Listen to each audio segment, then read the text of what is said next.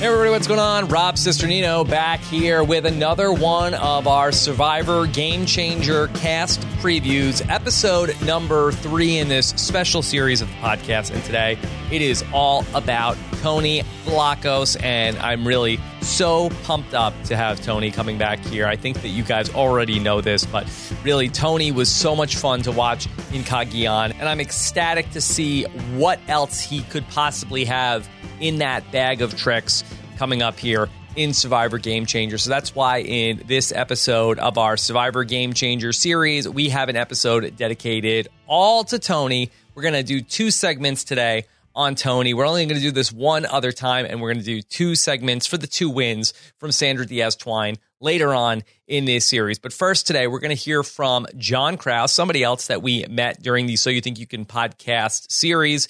We also heard from him last month when we talked about the drunkest moments in Survivor history. So, Jon is a lot of fun in this interview today. So, we will talk about Tony's game and his legacy. And then in our second segment today, we're going to be welcoming back our friend Jordan Kalish from This Week in Survivor History. He is going to talk about a list he compiled, the 11 reasons why he loves Tony, where we're going to take a look in some of the moves that Tony made, but also some of the best Tony moments from Survivor Cagayan. We have a lot of sound clips as well coming up in that piece with Jordan. If you missed it earlier this week, we had in Game Changers preview number two, we talked about Cirie Fields and Jeff Varner. Plus, on Friday, I dropped episode number one of this series talking about Zeke Smith and Hali Ford. If you missed any of those, you can either subscribe to Rob Has a Podcast, go to robhasawebsite.com slash iTunes, or you can go anytime to robhasawebsite.com slash S34, which is the homepage for all of our Survivor 34 content. All right, so let's get into talking about Tony and let me bring you my conversation with Jon Krause going through the wonder of what Tony did in Survivor Cagayan. And also, I'll add that my interview that I did with Tony, that Stephen and I recorded with him in the summer after Survivor Cagayan aired, you'll hear us mention that in the Jon Krause section. That I will embed that video. It was a YouTube video. I will embed and post a link to that in the post for this episode on robhasthewebsite.com. So here is my conversation with Jon Krause. Can't tell you how much I've been looking forward to this. We are going to, at long last, be able to talk about the return of the great winner of Survivor Cagayan coming back to Survivor after so it feels like many many years it's only been a couple but Tony Vlachos is returning to Survivor and here to talk about the impact of Tony returning and what the game might have in store for Tony and vice versa. You know him from the So You Think You Can podcast competition here on Rob Has a Podcast. We also talked about the drunkest survivors last month. Here is the great Jon Krause. John, how are you? Hey, I'm good. I'm a little disappointed. I thought you were about to talk about the triumphant return of me. Yes, uh, that you were too. talking about Tony. That too, yes. This is huge. I needed it. Yeah, that that part is for he's talking about you. Oh, okay. There we go. We're all even now. Jon, I'm really pumped up to not only just talk about Tony, it's all about Tony as far as I'm concerned. It's the Tony Hour. Tony Time, Team TV. And so, really glad to have you here for this conversation. Okay, why Tony? Why, why does Tony stand out to you? I mean, I think he's a standout player after, you know, what has it been? 16, 17 years of the show. And we've had like almost 600 people play the game. Uh, he's the one that almost stands out the most out of all of them. You know, some people will say Russell Hantz. I mean, there are lots of favorites, but he's the one who's got like the most different style of game. I think you said at one point, whether it was, I think it was during uh, the evolution strategy that he was the hardest working survivor that ever played. He goes like a mile a minute and he never stops. He's like a train. And there's been a lot of talk about the game changers and how laughable it is when we talk about some of the people that are on this list. But Tony, one of the people, absolutely without a doubt, he changed the game. Yeah, there's no, I mean, there's no question there. When I was looking at that list, there was definitely a few times when I was like, what? And I'm not going to name names, but Tony's definitely one of the ones where I was like, okay, good. I'm ready for this. Plus, I'm, I'm just so excited to see how he chooses to play a second time because it's like, is he going to re- try to repeat, you know, and play the same exact way or is he going to go in a completely different direction? Because with Tony, it could go either way. Could go either way. Could you quantify exactly how Tony did change the game? I mean, he showed, I mean, time and time again, we say anyone can win this game. Uh, that's something that Jeff Probst really likes to hang his hat on. And, uh, you know, definitely we've had all kinds of different players, but if you look at pre Tony, uh, we've really had very few different types of winners. We've had like sort of dominant strategists. We've had under the radar players and things like that. Uh, but then Tony comes along and he plays this game that is really hard to quantify in and of itself. But I mean, it's just completely different. He lies at a mile a minute. Uh, he's got all these catchphrases that he also, you know, spurts out at a mile a minute.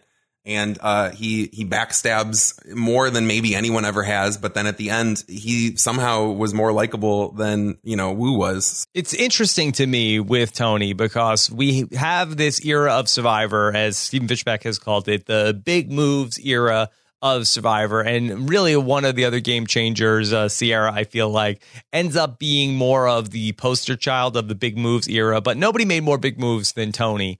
And so you have that and sort of like at the forefront of how everybody is thinking about playing the game. And I feel like that the biggest way that Tony changed the game is sort of like in the aftermath of Tony I find that people are much more afraid of the big move. So you have these two things going on where people want to make big moves, but I think that people are also more afraid of the person that makes the big moves because of Tony. I think that's a really good point. I mean, in the few seasons that we've seen since Tony played, uh, there's just like this shadow looming of like, oh my gosh, we got to worry about these people because Tony made it to the end and won. I think it's going to be really interesting to see how now Tony deals with playing Survivor in a world where, sort of as a byproduct of his success, people are going to be so fearful of another Tony coming along. And now here is the genuine article of Tony. Right. Yeah. Well, so like, you know, I think that obviously uh, today we're going to talk about a lot of his competition and who he's going to be playing up against and the different game styles. But I think his biggest competition going into the season is like the memory of himself, the shadow of, of Tony, because I think that he could play a completely different game and people are still going to treat him like the Tony that they're expecting.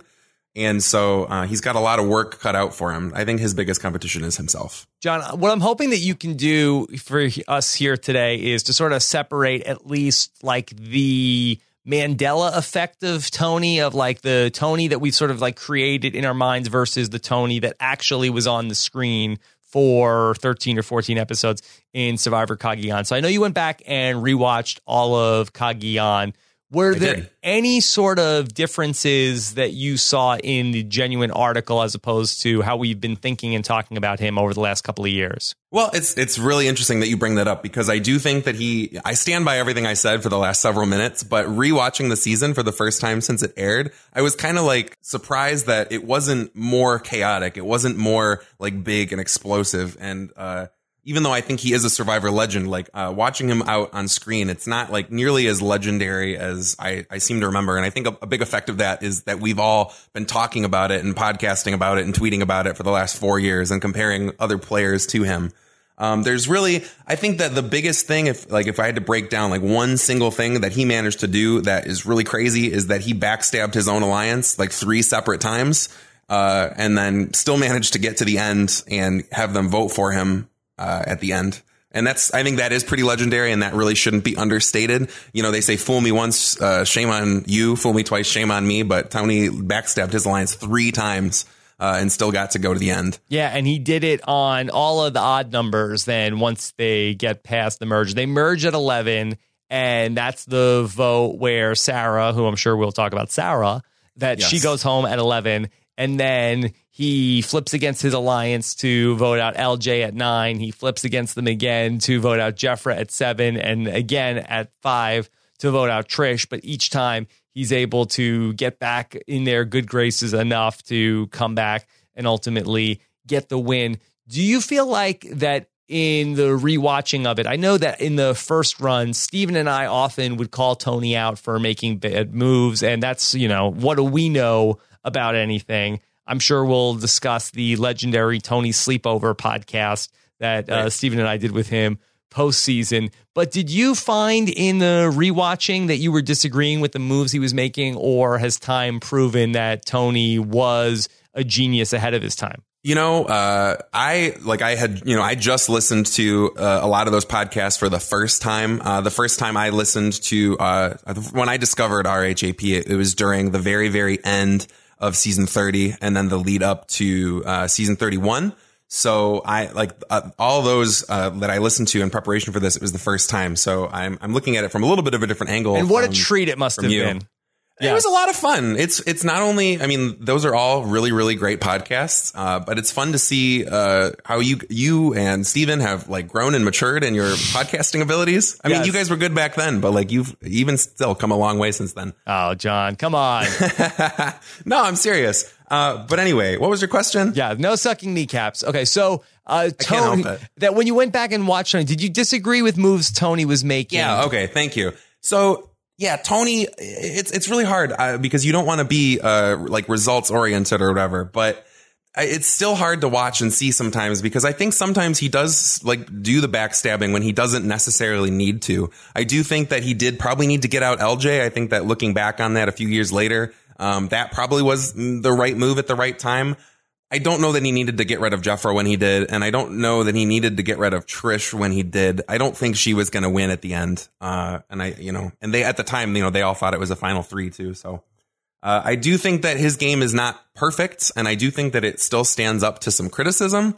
But what the heck do we know? I, Tony proves everyone wrong time and time again, and we're no exception. Now, I do think in the first run, Tony had some issues with his temperament. Certainly, yes. that he got into it with survivors at a few points during the season, probably and most notably with Chaos Kass. Yes. What did you think about Tony's temper in the rewatch? Well, I think, you know, uh, if you really want to boil down everything that he does, it boils down to one word, which is impulsive. And uh, I think that's something else that, you know, you guys talk all the time, you know, as recently as the second chances season about how hard it is. It's easy on paper to say, these are my mistakes. I'm going to go back and I'm going to change those things. Even if Tony is being that introspective, it's much harder once you're out there to actually do that. And it's the same in Survivor as it is in real life. It's easy to sit down and say, I screwed up. And it's really hard to go, I'm actually going to do things differently now. And I think that impulsive behavior uh, is one that is especially hard to tamp down on.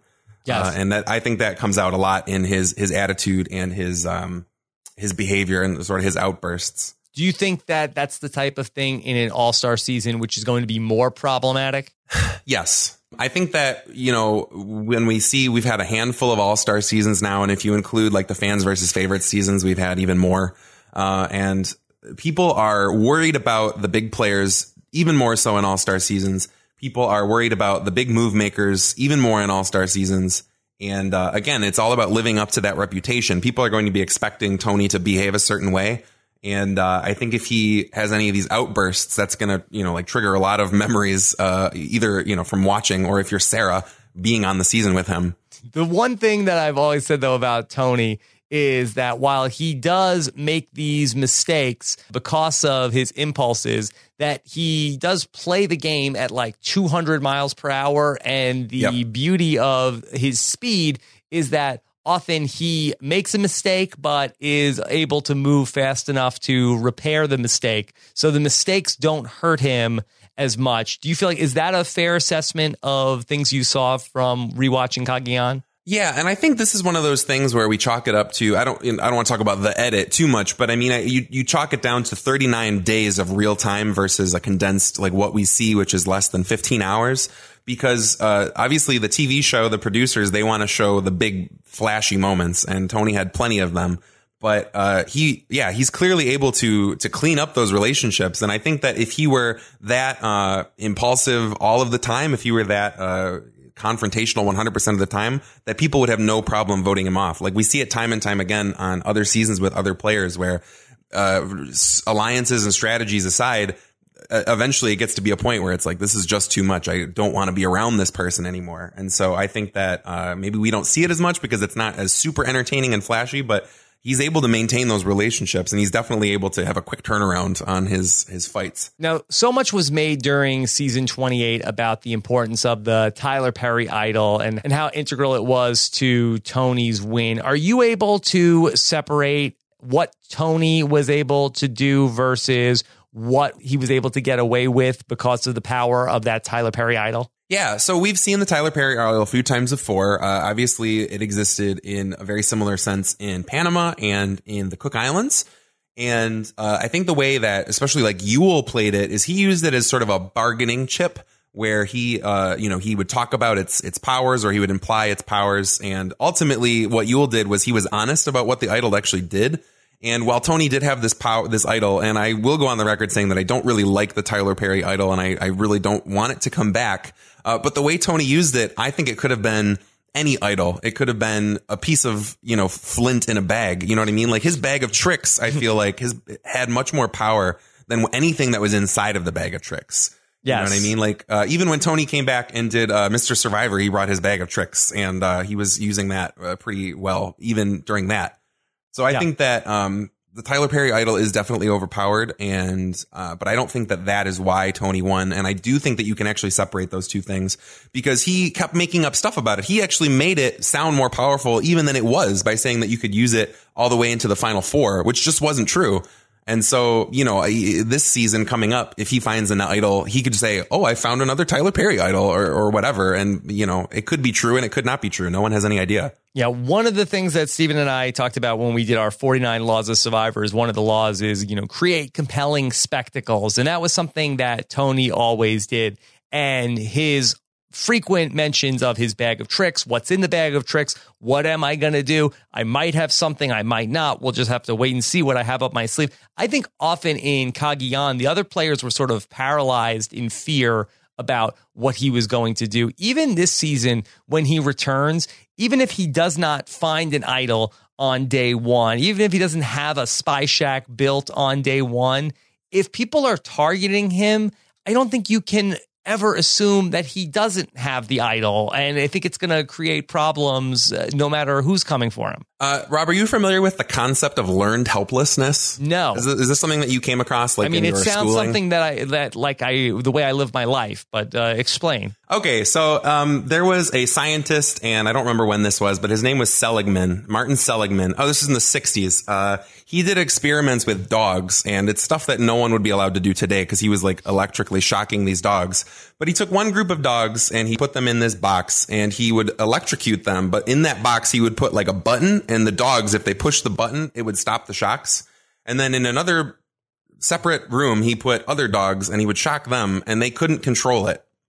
And after a while, these dogs developed what ended up being called, called learned helplessness. They eventually just sort of gave up and they just kind of laid there and they took it and they were confused. And even after the shock stopped, they were just sort of dazed and confused for, uh, you know, days and weeks on end. They, they it fundamentally psychologically changed these dogs. And it's something that, uh, we see in people. And, uh, I think that you can make some parallels to how Tony plays the game and this concept of learned helplessness. And it ties in with what you were saying about spectacles. Uh, Tony does all these crazy big things. He makes up stuff on the spot. He lies so, and I won't say well necessarily, but, uh, the ease at which he lies is something that we've never seen in, any other player. And it's at a million miles an hour. And he has this bag of tricks and he has his impressions and he has his spy shack and he's got all these things. And it's like you lose all sense of control. If you're playing with Tony, I think he creates this uh, scenario where you don't know what's going on. And eventually you become like those dogs in that second box and you're just like, "E- I don't know. And you lose, like you become listless and you kind of lose any sense of power or control you thought you had. you bring up a good point about the uh, lies that Tony tells in the game. I think that for the most part, I think it's usually easy to tell when a survivor player is lying. I don't think that there are many good liars in the game of survivor, but Tony, even if he's not the best liar, the speed at which he does it, there's no sort of like stammering and like tripping over his words in his lies. Sarah asks him, Are you a cop? No, of course not. I'm not a cop. I'm, I'm a construction worker. You know, he just doesn't even think about the lie. He's just is able to immediately spit it out and go with it. Yeah. First of all, I want to call you out because I think that we're forgetting that absolutely, definitely the best liar in survivor history is Judd from Survivor Guatemala. Of course. But second course. to him, Goes that saying. Uh, yeah. We have Tony. Yes. Uh, and yeah, I, I definitely agree with you. Uh, the lies, it's, it, they, it's not like they, they're not lies to him. They're, it's just more stuff that he says. And you can never predict whether he's going to lie or not. And on paper or on our couches as it is, uh, we want to say, well, if he always lies, or if you can't tell if he's lying or not, then just vote vote him out. But I think when you're confronted with a person like that in real life, you just don't know how to handle that person because they tell the truth just as often, and they don't have a tell. You know what I mean? I can't imagine what it would be like to play poker with Tony because he would be bluffing so much, uh, but you'd never know it. You know what I mean? Yeah. But I sense if you were going to sit down at the poker table with Tony, he would play every single hand. I don't think that he could just Yeah. sit back and wait for a playable hand to show up. I think he'd just be in on everything. Yeah, that's true. And I think that goes back to a thing that you and uh, Josh talked about in the evolution of strategy, where if he played the game a hundred times, he would probably play a very hard fought game a hundred times. And I don't know that he would win even 50 of them. Uh, you know what I mean? And 50 that's would not be to say- good if you played a 100 times. Well, yeah, I don't know. I'm I'm not a statistician, but uh, uh, but I guess my point is is just that like uh, I don't think that takes away from how good of a player he is or how amazing his win was in Cagayan. And I don't want to necessarily ma- want to say he has no chance of winning this time around, but I just think that that's his style of play. Whether it's this theoretical card game we're talking about or whether it's Survivor, like he's going to play every single hand and he's just going to play it as hard as he can. Yeah. And uh, I I don't know that he's guaranteed to win every one of them. I believe he has no chance of winning, and I'm still thinking of making him my winner pick for the season because you just can never count this guy out. You can't bet Yeah. against him. It's that learned helplessness thing again. You're just like, I know for a fact he's not going to win, but It's like I know he he's can't get win. out of this, but I've felt that way before about him. So uh, I can't wait to see what he's going to come up with. All right. So just going back to Cagayan, was there anything else that you noticed on your rewatch that you feel like is important to establish before we see him play again? Um, yeah, let me see. I, I took a lot of notes, probably more than I needed to take. Um, but I think that, uh, people like to talk about, uh, the spy shack a lot and it's definitely a very funny thing and it's definitely a very like sound clippy, uh, thing, but it's worth bringing up. That's a strategy that we haven't really seen before. We've had some people hiding in bushes or trees. We've had some people stumbling across, um, you know, conversations. I think actually probably the first time this was shown on the on the series, uh, funnily enough, was with Sandra in Pearl Islands. She stumbled across a conversation. Um, but the idea of going ahead and building the shelter with a secret room inside, you know, I, I don't know if that ended up bearing fruit in the end. Like, I don't know if that helped him win. I don't know if he got any information uh, that necessarily mattered, but I think that that is worth bringing up in terms of just a strategy, just the idea of like, here's something that we've not seen in 27 seasons, uh, consciously done, and uh, I'm going to go for it and see what happens. And it provides hours, if not years of entertainment, but also, you know, it's, it shows that he's willing to try stuff that no one's done before. And I think that that might bode well for his, his second time out. He might try stuff that no second time player has ever tried before. it's a real window into what he was able to come up with just thinking about playing Survivor once. And who knows for how long he sort of got the call, okay, you're going to go on Survivor. And he was thinking about stuff.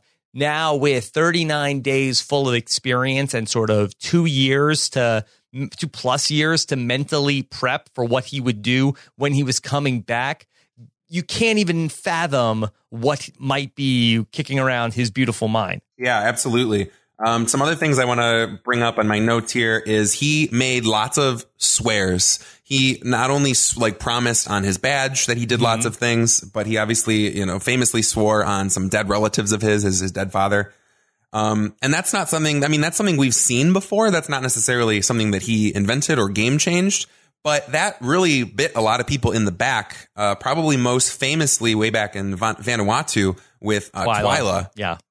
And I don't, this is, I don't have an answer to this, and I don't even know if you do, but I'd love to hear some of your thoughts about like, why do you think that that didn't work for Twila and why did it work for Tony? Or why did it not end his game for him? Is it because it's been several years? The difference between nine and 28 is just that many years? Or is there something about Tony's play or his personality where he's able to do stuff like that and get away with it? Well, just a quick thing about that that Twila, I believe, swears on the life of her living son.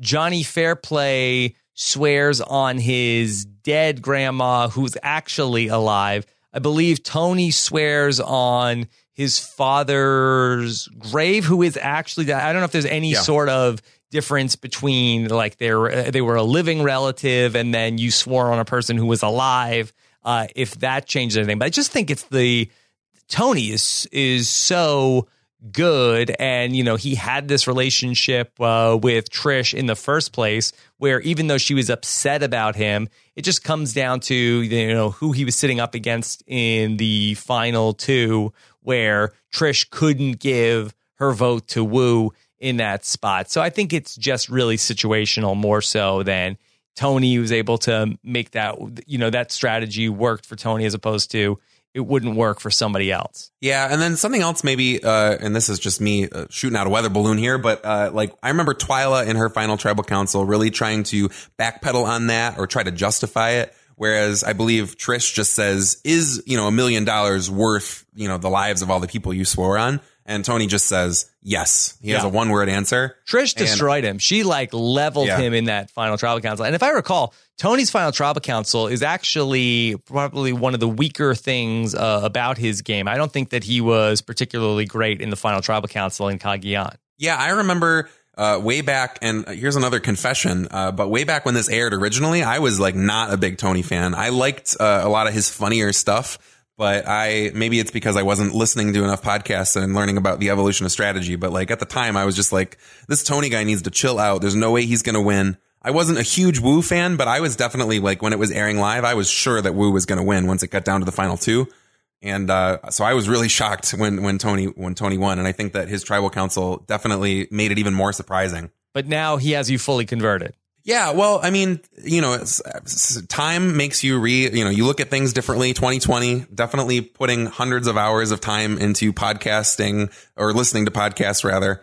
Uh, you know, you, you think about things differently. And uh, I've recently been rewatching the series, uh, you know, ever since they put everything up on CBS All Access. So I've been working my way through like the whole series again. And a lot of those seasons I hadn't rewatched and uh, having it all in like a shorter period of time in my slightly older 26 year old mind, uh, I think that definitely, uh, I'm, I'm convinced. I'm a convert. Hashtag Team TV. Team TV. So going back to Tony coming out of his first season, since Tony won the game, I feel like all we talked about is the point when Tony returns to the game. I think he's never made it a secret that he wants to come back. It was just going to be the right spot.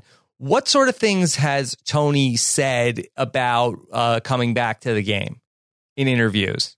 Uh, all right. So in terms of interviews, he's said a lot of things. Surprisingly, I, I do think that he's probably a different person in, in real life uh, from in the game. He seems like a very good person. You know what I mean? But something that I do think crosses over between real life and Survivor is his ability to talk at a mile a minute and to come up with viable, uh, what do you want to call them, excuses or reasons for anything.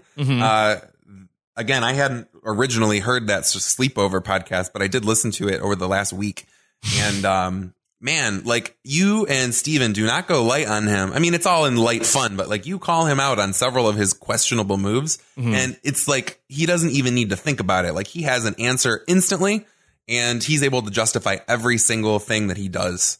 And, uh, I think that's really worth bringing up is just that, um, he- in his mind, or at least in what he tells people in, is in his mind, uh, you know, he played a perfect game. I know that in that sleepover podcast, he compares himself to Kim Spradlin, Kim Spradlin. a number of times. Yes. and he's like, why, why won't you guys say that I'm, I'm like the same as her?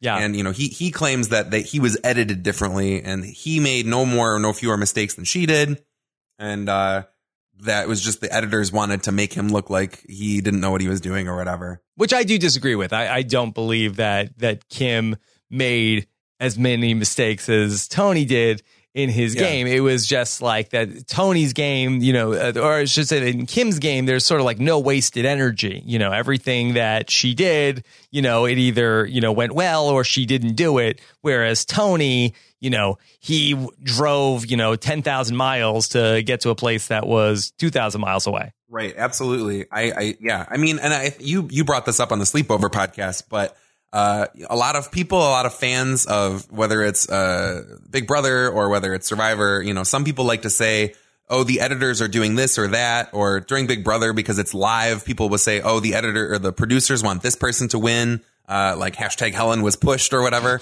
and uh, yeah, and uh, I think, and it's not like I want to say it's just a TV show, but I think that if there's interesting content there, then they're going to show it.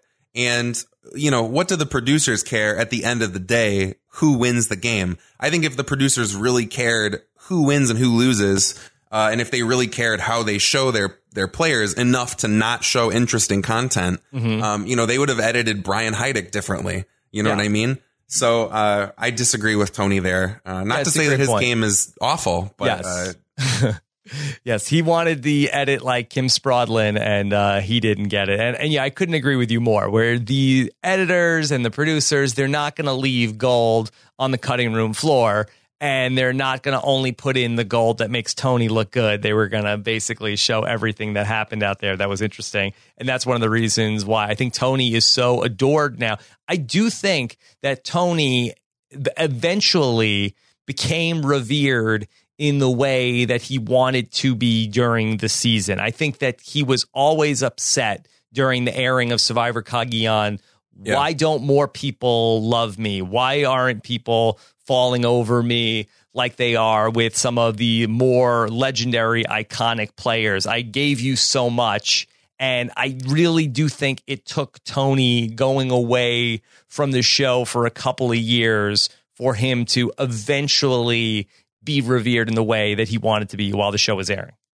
Yeah, well, I mean, we see this time and time again, and I don't know, you know, your opinions on every single winner. I mean, I do because you rank them frequently, but uh, you know, like I would- when I watch the seasons live, I'm not always the biggest fan of who ends up winning. But after a few months, and I think about it, and I, you know, maybe I re-listen to a podcast here or there, like I think like. You know, uh, you once you know who the person who is that wins, and you can go back and look at their game. You look at it in a fresh light, and instead of saying this person has no chance or this is a dumb move, you can say this is a move that helped that person get to the end, or this is a move that maybe hindered them a little bit. And so I think that helps. And I do think all of his sort of catchphrases, whether he thought about them too much or not, uh, those definitely helped. And those have really become part of the zeitgeist. And, uh, yeah, I think he's entering this game, um, a much bigger, like people are going to be rooting for him way more than they probably were like at the merge during Cagayan, like right before that or something. Okay, was there anything that Tony said in that sleepover podcast or anything we did with Mr. Survivor about how he might play if he did come back again? You know, it does come up uh, in the sleepover podcast a little bit, but he doesn't. Again, it's Tony. What are you going to do? He doesn't give like a ton of straight answers. you know what I mean? He says that he, you know, he says he'll do whatever it takes. He says it's going to be, you know, he's going to, he just, you know, he says he's going to do whatever it takes to get to the end and, and win. And he's going to bring his bag of tricks back and all those things. He doesn't give any straight answers. And I would argue that we maybe don't even want that from Tony. Well, even if he did give us a straight answer in 2014, I'm sure it would change a million times between then and when he ultimately did go to play the game. Okay, so how do you think Tony is going to approach this second time around? Or is it impossible to even fathom a guess? Well, for the purposes of having this podcast be worth anyone's time, I think it's probably worth theorizing. But I will say that it's it's impossible to have like any amount of certainty going into to how he will play again. I think it's equally likely that he tries to repeat everything he does, and it's equally likely that he plays a completely different game, and we're like, who is this guy? Do you think he's capable of playing a completely different game? Yeah, yes, I do. I, I think I think so. Uh, I think that he his the amount of unpredictability that he has. Uh, I, mean, I guess it depends on what aspects we're talking about. The whole idea of him playing at like a mile a minute and like uh, I don't think he's going to have you know any. I think he's probably going to have trouble sleeping again. He's going to be up all night every night, like thinking about every move he's made.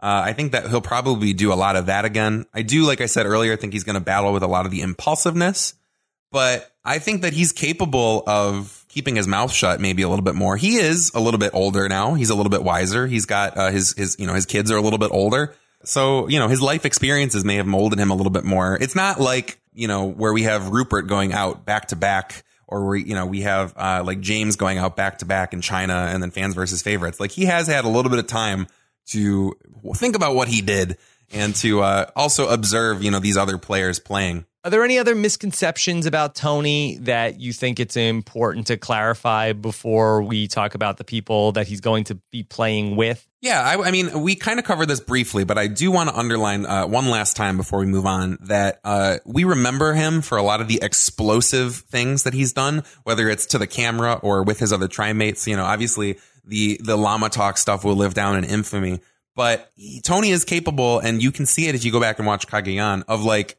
actually getting along and hanging out with people uh, up until the point that he backstabbed Trish. They got along very, very well. They had a very tight relationship.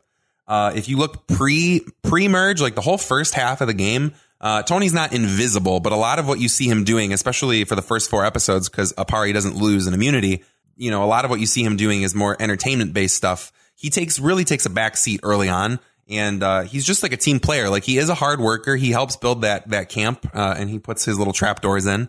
You know, he uh, never wins an individual immunity, but he does contribute quite a bit in those tribe immunity challenges.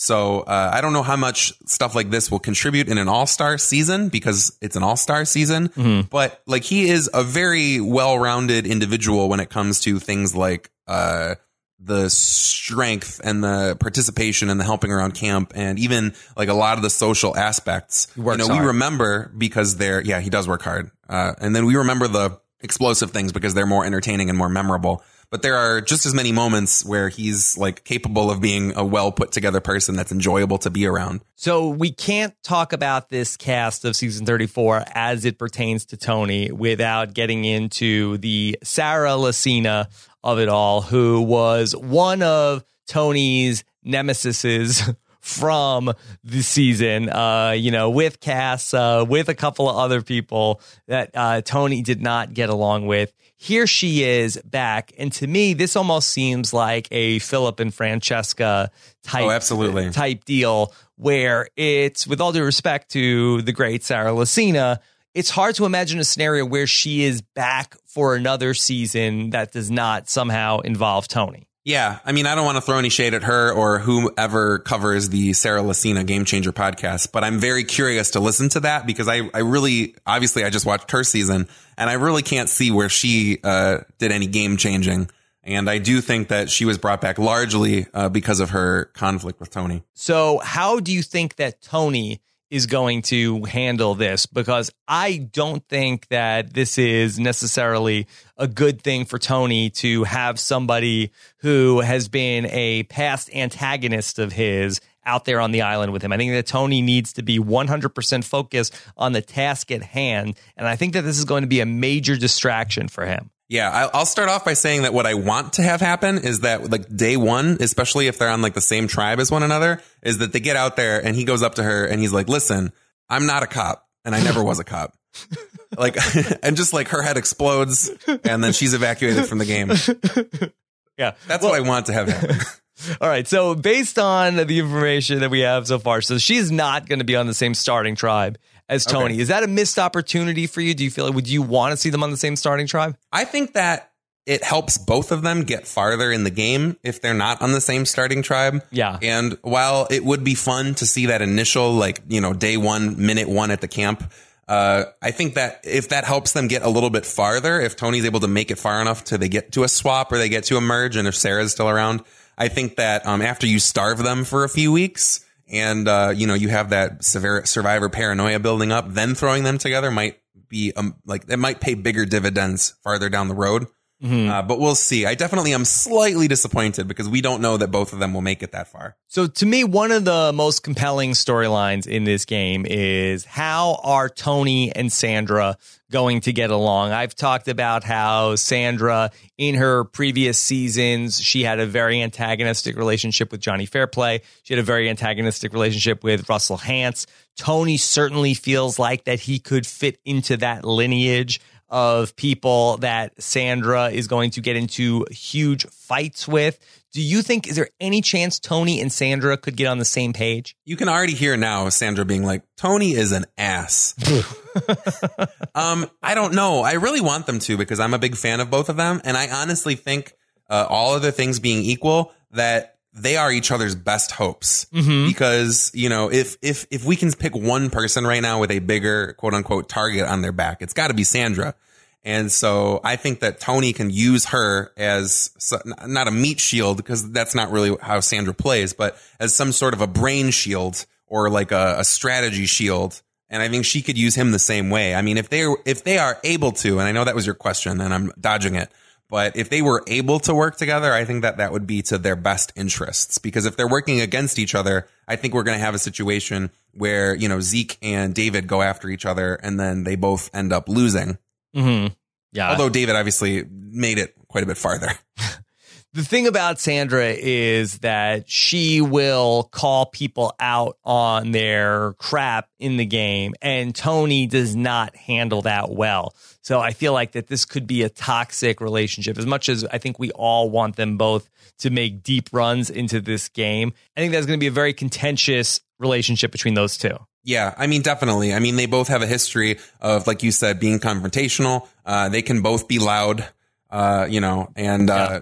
I think that unfortunately, uh, well, I don't know. It depends on, I guess, what you watch Survivor for. But I think that if you want both of them to make it to the end of the game, I think that unfortunately, uh, it's much more likely that they're going to uh, butt heads. What about Malcolm and Tony? Do you think that that is going to be something that is going to be a positive relationship for Team TV?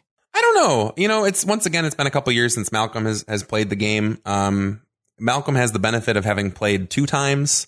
Uh, but I, I, I don't know. I, I guess it could go either way. Um, what, what do you, what do you think is going to happen? Like, what, what is your prediction? You know, going back to Karamoan, Malcolm had really zero patience for Philip and anything that he was doing to get camera time. If he sees Tony in the same way, if for whatever reason Malk is not as amused by Tony as we all are, I could see Malcolm not wanting to deal with this again. Yeah, that's a good point. I would say, and I can see how those comparisons could definitely be made, but Tony is not the same person as the specialist. You know what I mean? Yeah. I think that both of them, uh, definitely like, uh, the camera flocks to both of them, but I think it's for different reasons. And especially, uh, looking, uh, towards, uh, Tony, I think it's much more natural. I think a lot of that stuff he says, and, you know, who knows, you, you, you'll never get a straight answer out of him, but I think a lot of those quotable things that we talk about, like a lot of that is just stuff that he came off at the top of his head during one of his confessionals where he's clearly just talking about, you know, something else. I don't think that uh, Tony went into any confessionals being like, oh, this is going to be a good hashtag or this is going to be something that, you know, Rob is going to talk about for years to come. Uh, whereas I don't know if we can say the same thing about Philip. You know, I think that especially in his second time out, um, Philip was very keenly aware of the fact that he was on TV. And, uh, much to the chagrin of many people, including myself, if I'm being honest, like he was very concerned with like, let's make everyone have their nicknames. People like the nicknames. Let's make sure everyone has this going on. Everyone's in, uh, you know, spies are us or whatever, because that's what people want. Whereas I think that's almost like a side effect with, with Tony. Yeah. Despite the fact that he, they both have an R us. They both have like a cops R us. yes, not uh, Aras Baskauskas. Uh, but going back to the Tony and Malcolm relationship, I actually, if I had a gun to my head, I feel like that this is going to be a positive relationship. I think that Malcolm is going to realize that just like he was trying to do back in Karamoan, like I got to keep Eddie around, I got to keep Reynolds around because these are guys who are other physical threats. Tony certainly fits the bill for a physical threat. Malcolm, if you go back to Survivor Philippines, wanted to keep Russell Swan uh, around in the beginning of the game. Said, okay, let's let this guy think he's the leader. Let's let him be the Right. figurehead. So I think that Malcolm is very comfortable in that role of being sort of like the beta male of the tribe. I don't think that Malcolm wants to be the person who's out in front, being the leader of his group. So I think that if Tony wants to assume that mantle, I think that Malcolm very gladly will let Tony be out in front and take all those bullets. Yeah, I mean, I could see that coming into this season where Tony uh, sort of has this shining role as as the leader, maybe uh, if he gets thrust into that position because of expectations. But that actually brings up another thing that we didn't cover way back in way back in Cagayan. But that season opens with uh, I don't know if you want to call it a twist, but where Jeff makes all three tribes pick a leader, and then the leader has to pick a loser, basically, and then you know ultimately those losers uh, get to go to tribal or they get to go to camp first. Right.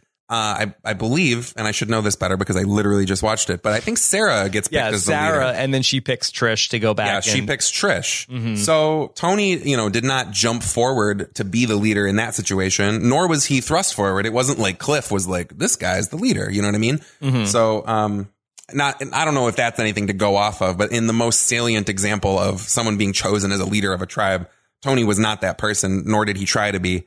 Well, perhaps the person who wants to assume that leadership role in this group uh, could be none other than Troyzan. Do you think that Troyzan will be able to uh, work with Tony, and will Tony want to work with Troy? Um, I think if you look at Tony's game, just in terms of the personality types of the people that he worked with uh, voluntarily or he worked the best with, uh, you know, we keep going back to Trish. You know, in the very, very end game, you know, Tony had his woo, his weasel woo but uh, it was really Tony and Trish. So if we're gonna base previous gameplay on on future gameplay, I think Tony is going to pick.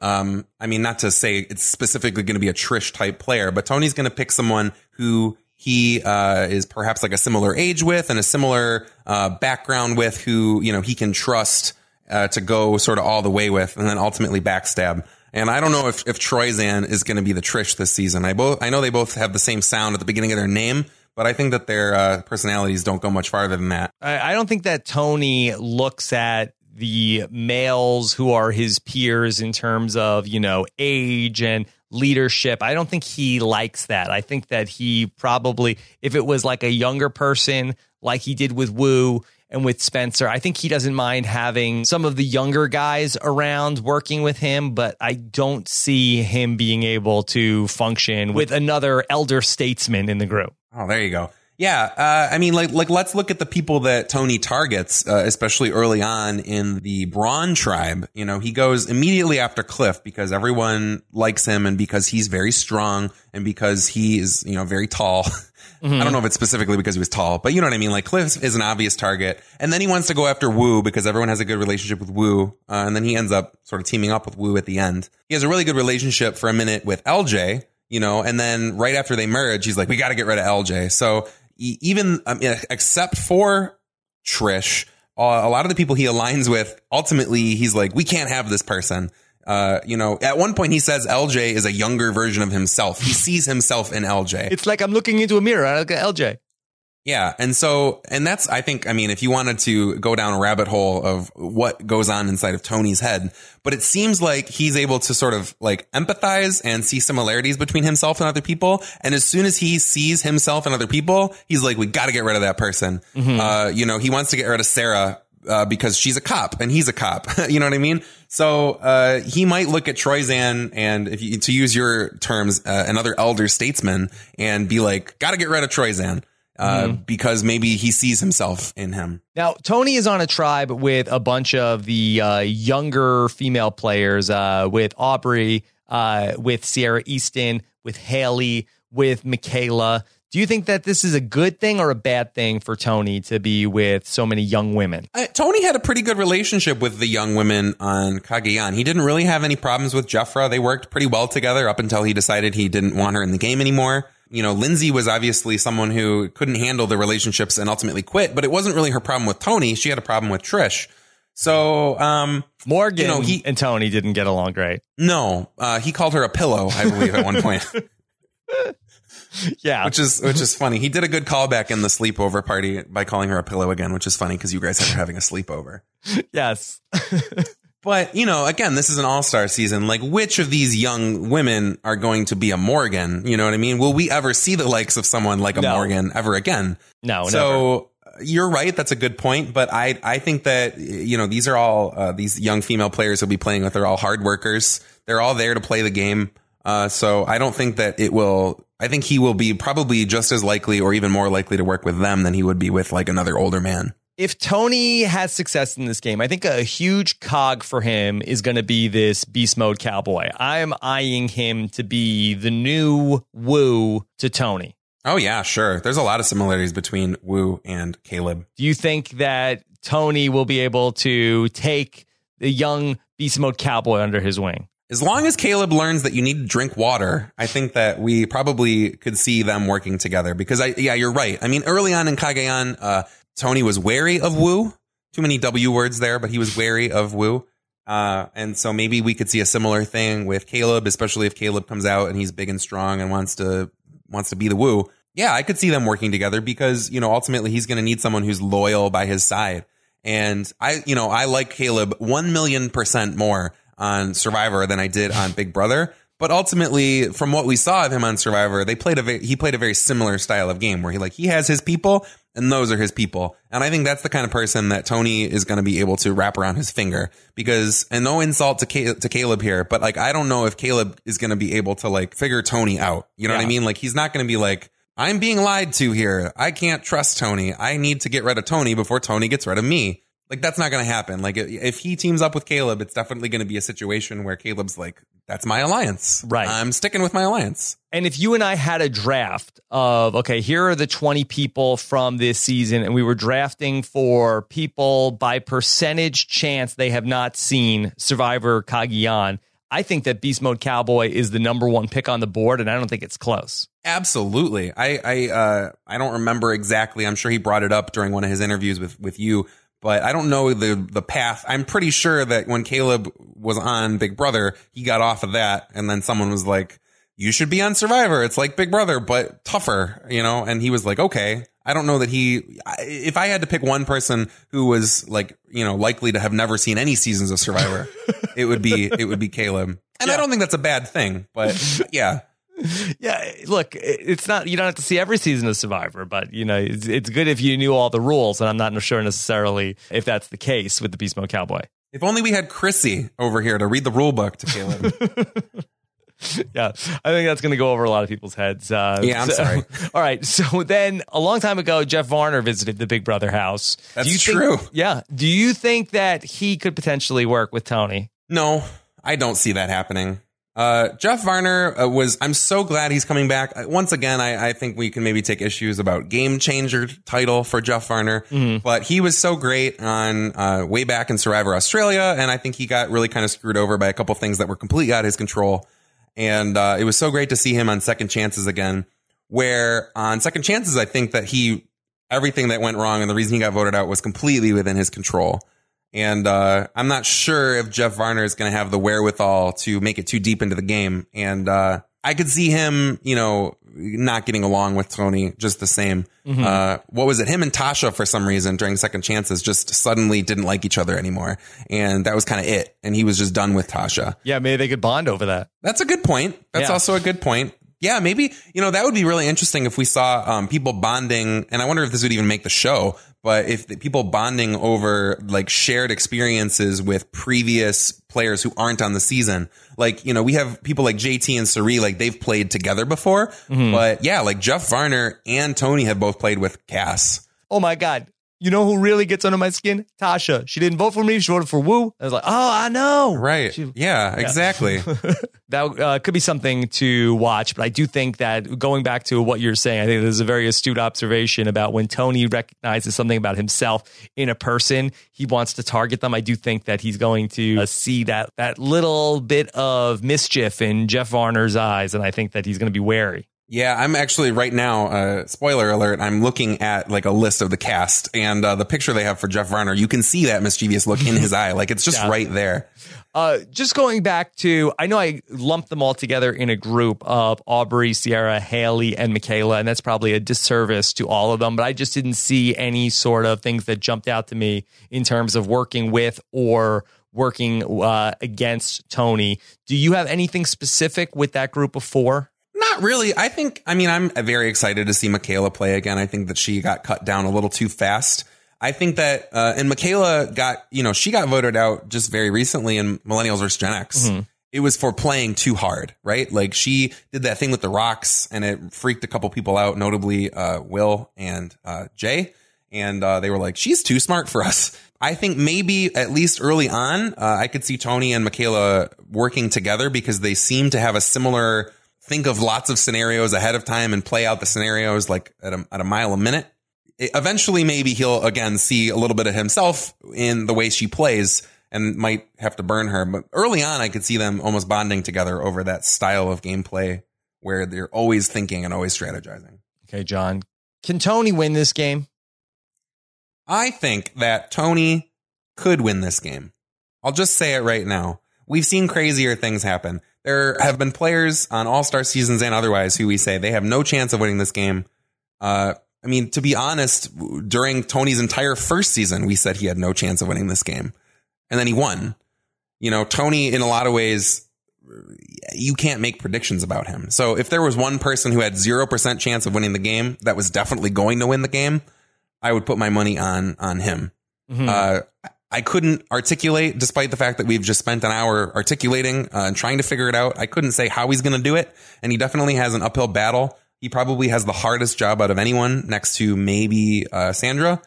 But, you know, who knows? Funny and crazy things happen uh, and that's one of the reasons I liked second chances so much is like when you get this many people who not only are hard players, uh, who, but they also have something to prove. All of these people have something to prove, whether it's their second chance or their third chance or even their fourth chance. Uh, a lot of these people, like they're here to play. They want to win. And, um, I think that unpredictable things are going to happen when you put 20 people in a, in, you know, on a beach and they all are terrified of each other and they all want to outplay each other harder than anyone else has ever outplayed each other before, you know, who knows what'll happen? Who knows? Who knows? From your lips to God's ears. Uh, and may Tony and Team TV enjoy great success in season 34. Jon, is there a hashtag for Tony's return? I mean, there's the classic Team TV that has, you know, lasted him all of these years. I kind of want to have something new uh, I don't know if there's something we could do with like game changers, like change the TV or change Team TV or something like that. Change Team TV makes it sound like we want to uh, make it change different. the channel. Yeah, yeah, yes. Uh, I don't know. I mean, there's always the classic like Team TV two or something like that. Okay, let's do that. Is it T O O or T or the number two? I like the number two. It gives you more characters earlier on, so you can actually get your point across. Okay, Team TV two it is, and I'm so pumped up, Jon thank you so much for uh, this deep dive into Tony's game. I know we barely scratched the surface of what makes him tick, but I really do appreciate uh, just sort of like the quick overview of everything Tony. Yes, thank you for having me. It's been a pleasure. I'm so glad you reached out to me. I uh, could talk about Survivor and I could talk about Team TV for hours and hours and end. Uh, so even getting one in has been a pleasure. Okay. All right. Well, you could follow Jon on Twitter. He is at Jon Krause. That's J O N K R A U S E. And Jon, uh, pleasure talking to you. Hope to do it again soon. Yeah, can't wait. All right, everybody, there you have it. Jon Krause talking about Tony Vlachos. Can't believe we are inside of three weeks to seeing the return of Tony to Survivor. Now, before we get to Jordan, I also want to mention that if you would like to dive deeper into Tony's game or any of the people returning this season, the evolution of strategy is there at your disposal. We had a very fun conversation, Josh Wigler and I, some time ago about Survivor Cagayan. I thought we did a really great job with that chapter in particular. If you want to check out any of those chapters a la carte, or in the 10 volume sets that we have them. That's all there for you at evolutionofstrategy.com. And of course, our first chapter, all about Survivor Borneo, is completely free at evolutionofstrategy.com. All right, let's bring in Jordan Kalish. I haven't talked to him since back in December on the podcast, but it's nice to get him on here during the off season to go through a list that he made of his 11 favorite things about Tony. We pulled a lot of clips for this interview. I hope you enjoy it. Here's Jordan. All right. So now that we talked through Tony's game and Tony's strategy back in Cagayan with Jon, we're going to switch gears a little bit to bring in one of our most unapologetic Tony supporters. You hear him every week during the Survivor season when we go back through Survivor history. And fittingly, we are going to go back through Tony's history on Survivor today with this man the great Jordan Kalish. Jordan, how are you? I'm good. How's it going, Rob? It's Been a while. Yes, it's been a while. It's been a minute. And I'm excited to talk about Tony here with you because Tony is one of our few people here that deserved uh, a second helping. So we're going to keep the Tony conversation going. And what exactly are we going to be talking about? All right, this is this is a list that I compiled, and I'm calling the list the 11 things I love about Tony. 11 things you love about Tony. So, could you set up what sort of things made this list? All right. So the type of things that I looked for, obviously some of his funniest moments. Tony, Tony, to me is one of the funniest survivor contestants in the history of the show. He's also, you know, he, he, some of his things from the uh, the game that he played also did make the list, but I focus mainly on the uh, the character building scenes. Okay, so we're gonna go through everything, the, some of the uh, most fun Tony stuff that there is in Cagayan. Now, how did you sort this? Is this in chronological order? No, this is actually uh, so I have 11 different things on my list. Uh, each thing on the list actually has various scenes and various clips from uh, from different episodes in the show. So it's not chronological. Uh, it is based on I, I guess it's sorted by theme. Okay. Okay. So your this is your list. So take us through this walk down Vlachos Lane. All right, number 11. By the way, the reason there's 11 things on the list, I was trying to narrow it down to 10. Originally, I had 18, but I was able to combine some things and take some things out, and it turned into 11 different categories. And the first thing on my list is the is Tony's use of nicknames and the mocking of other contestants on the show. How did Tony use that to success in Cagayan? Well, we have a we have a little uh, clip to play for you, and this is uh, this is from episode seven where uh, Morgan was voted out. So let's uh, let's play that clip to set to set it up, and then we'll talk about some of the other uh, the other nicknames and and different things that he said while he was on there. You have two different alliances, just looking for an idol at the same time. Let's look here, Morgan. You know it's bad when Morgan, the girl that you can't tell if she's a pillow or a person because she doesn't do anything, you know it's serious when she's up on her ass and she's looking for this idol. And that was that was during the the Mad Idol hunt or the Mad Treasure hunt where uh, Spencer ended up finding the idol. But uh, Tony has that great line there, and he was really zinging people throughout the season. Um, he had a lot of different nicknames for his fellow contestants. And in the first episode, he he was talking about Cliff and Woo, and he actually coined the uh, the term Weasel Woo, and he also had uh, Useless Cliff. So he he actually started the thing where you take a person's name and you put a, a mean uh, nickname in front of the name. Yeah. I don't know who else does that. Maybe, maybe someone else from reality TV.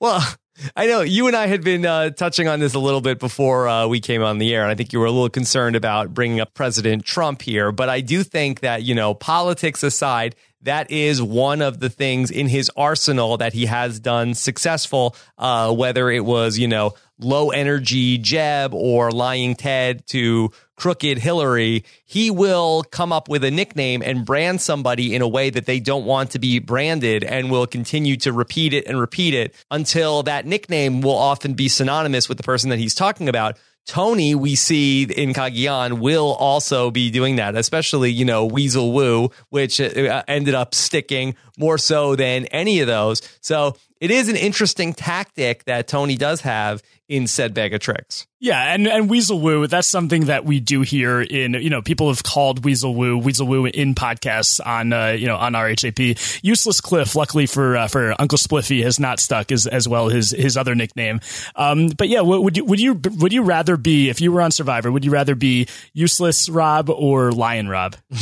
I think I'd rather be useless, uh, than lying. I think that once you uh. get branded with you're lying, I think it's really hard to get anybody to trust you. But Uh, useless, I think you can come back from. It's like, yeah, I guess I'm useless. But then once you actually do something, I think that's an easier one to prove. Where if you're lying, Rob, I think telling the truth once doesn't necessarily change that perception. But if you're useless, Rob, and then you do something useful, then I think everybody say, "Oh, I guess we were wrong about you." Yeah, and then you know you make the merge, people think you're useless. You might you might go uh, a long way in the game. And I think that it's probably other things uh, between uh, the, you know calling Spencer the young lad. I think that that sort of is you, know, you can point to like, oh, he's just a kid. You know, he's not somebody who is uh, you know worthy of winning the game, or you can't take him seriously. He's just a kid. I think you could do a lot of things with these uh, nicknames that he gives out to people. Yeah, I have the young lad on my list as well. He he gives himself some nicknames too that I think he wanted to stick. At one point, he called himself the king of the jungle. At one point, he says, "Call me the opportunist," which I don't think anyone's ever called him that before.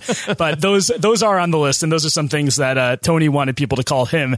And then the last thing uh, under under the nicknames, I have um, when he calls Jeremiah Jeremy, but I think that's a more of a case of nominal aphasia than actually giving him a nickname. Right, and don't forget, of course, that he branded me uh, Rock and Rob, uh, which has really stuck. And yeah, uh, Magic Mike. Yeah, well, no, Mixmaster Mike, I believe. Mixmaster Mike. I thought it was Magic Mike. Might I thought you called him Mixmaster Mike. I don't know. I think he threw out a couple of them, but so not all of Tony's uh, nicknames are gold. Not not all of them are golds. I think Useless Cliff is one that it, when you when you already have the nickname Uncle Spliffy, that one's going to stick way more than anything else.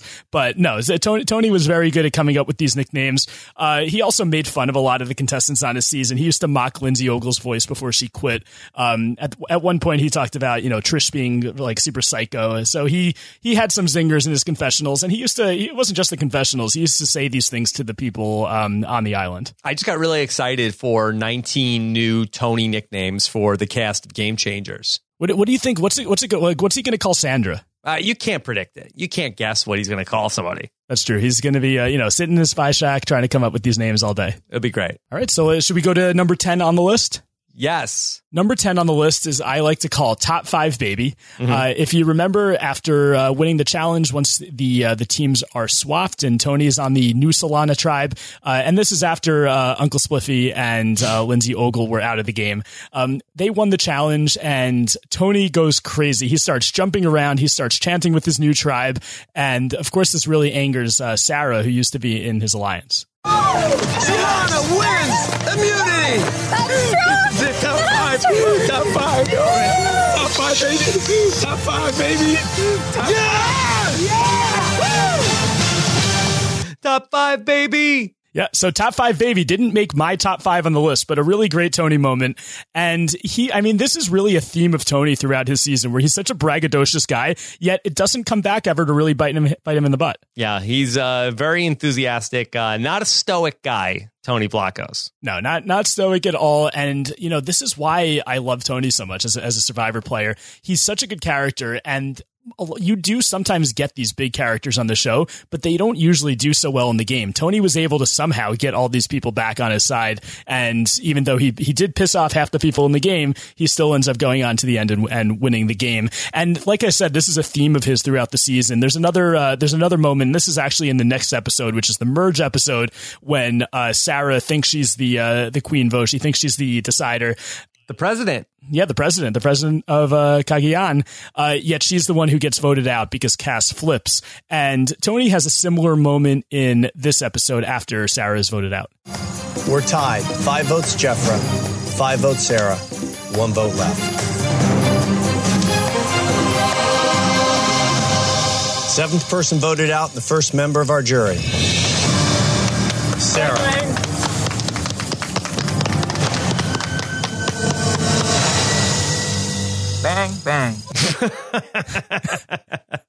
bang. bang.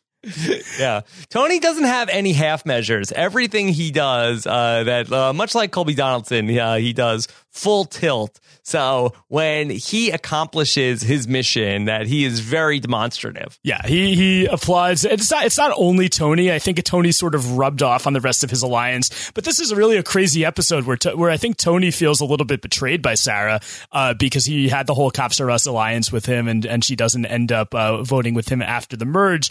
Um, and also, I'm sure Tony's probably kind of pissed off at this point too because his alliance just wasted two idols. Well, I think he's just happy to uh, have won the day. I think that this really goes back and forth between the two sides. I know it's a very highly contested vote. So I think they're just happy that the right person went home and Kass did flip to their side. I don't think he cared about the idols too much. Yeah, maybe not. Plus, uh, you know, he he'll he'll prove throughout the rest of the season that he has a, a knack for finding these idols.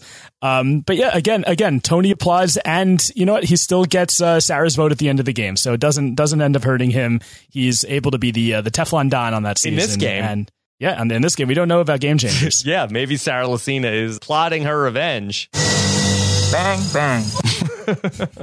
yeah, that's that's true. It's going to be interesting to see that. That was an interesting dynamic in Cagayan, to, having Tony and Sarah out there. Sarah, who doesn't really want to betray the whole blue bloods cop thing, she won't swear on her badge, and Tony, who has absolutely no issue doing that. And I wonder if we'll see a maybe a change in Sarah's game as well. We can only imagine. All right, Jordan, what else is on your list? All right, the next one on my list is Tony's paranoia. Um, mm. Tony is a very, very paranoid player, and this is again a trait that doesn't usually work out so well uh, for Survivor contestants, but it actually ends up working out for him. Well, let me rebuttal that statement for a moment, and let me go back to the final tribal council from Caramoan when Cochran is sitting in the final three, and he's talking with Malcolm, and Cochran talks about his paranoia but he says that it was actually a good thing for him because that kept him on the offense and kept him thinking about all of the things that he needed to be working on. So I do think that paranoia is an important thing for a survivor because it combats complacency, but Tony is probably more paranoid than most, even, you know, most winners, certainly. Yeah, I, I agree with that. And I think that's where it may come to bite him in the butt in this game. If he starts on day one, if the first thing he does is, you know, starts running around looking for idols, starts running around, you know, trying to make, uh, you know, Cops are Us type alliances, I think it could get him into trouble in his second game. But in his first game, he has a very interesting quote where he says he can't tell who's lying to him or telling the truth, which usually is something that comes naturally to Tony and it, and it comes from being a police officer.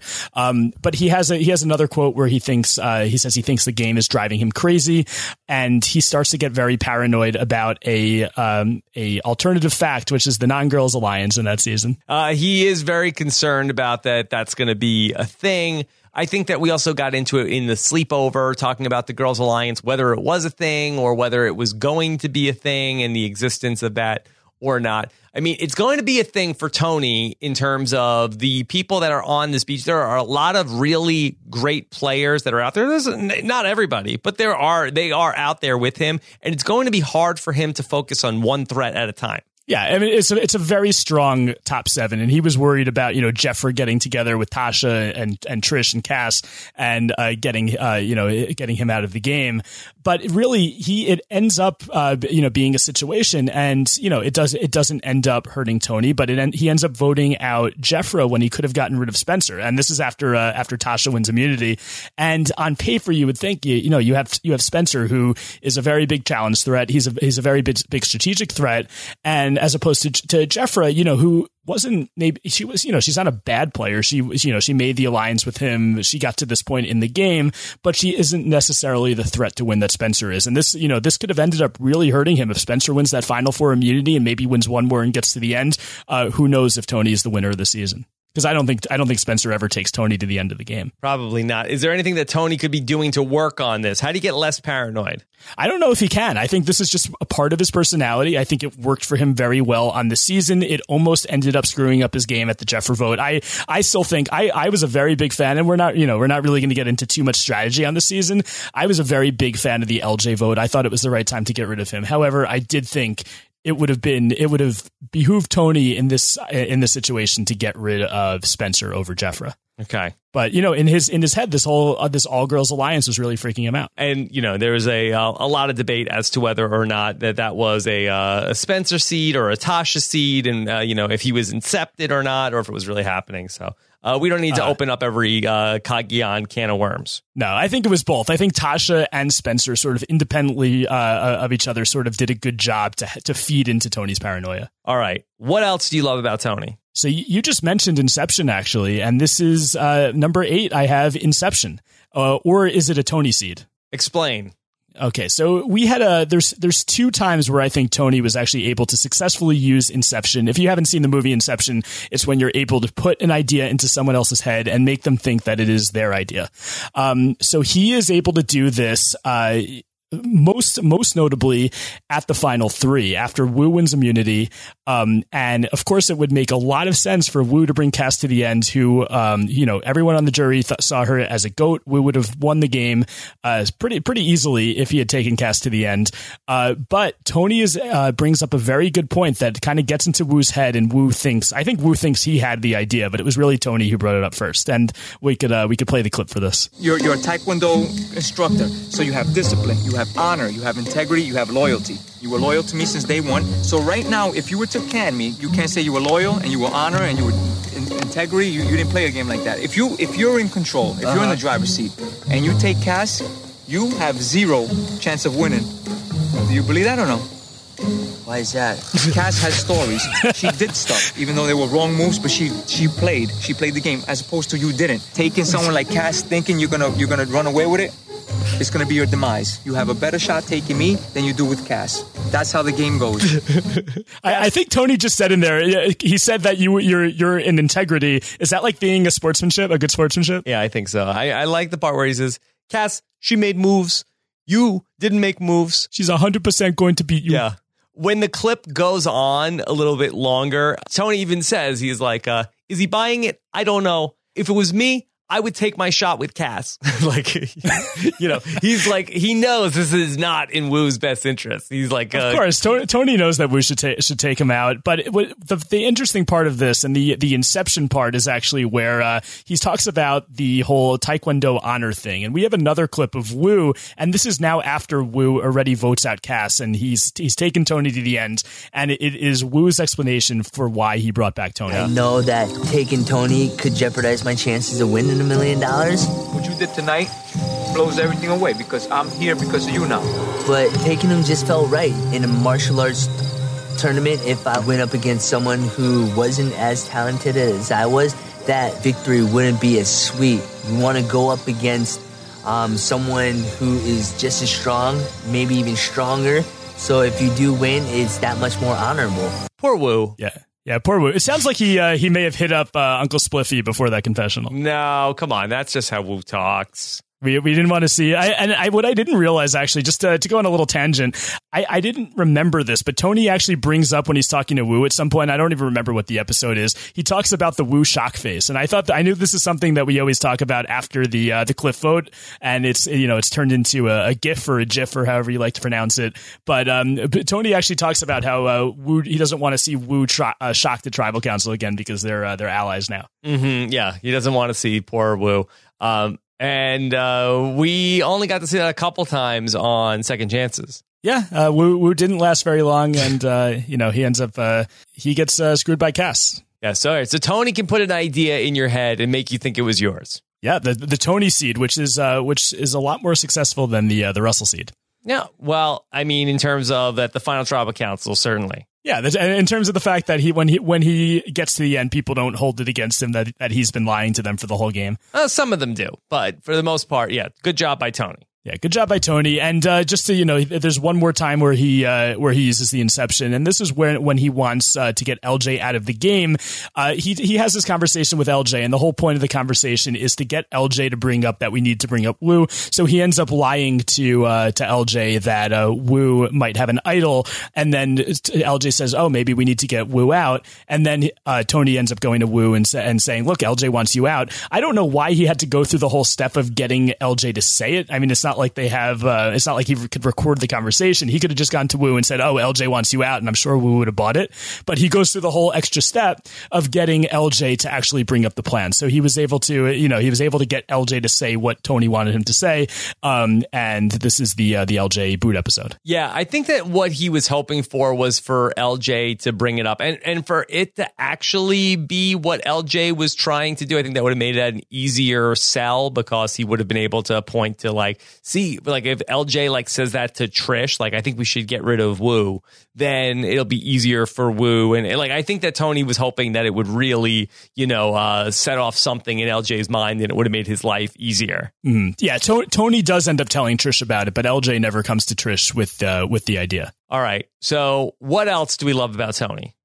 All right. Well, the uh, and we mentioned it before. Number seven is Spy Shack. Spy Shack. Okay. So, uh, what exactly do you love about the Spy Shack? I what I love about the Spy Shack, and again, I th- I think I, I can't give Tony complete uh complete credit for uh, you know for uh, creating the idea of hiding around and trying to uh, hear people's secrets because Sandra perfected that in uh, Survival Survivor Pearl Islands, but Tony was the one to give it a name, so he actually built these little structures around camp and by the waterhole, and he started this from episode one.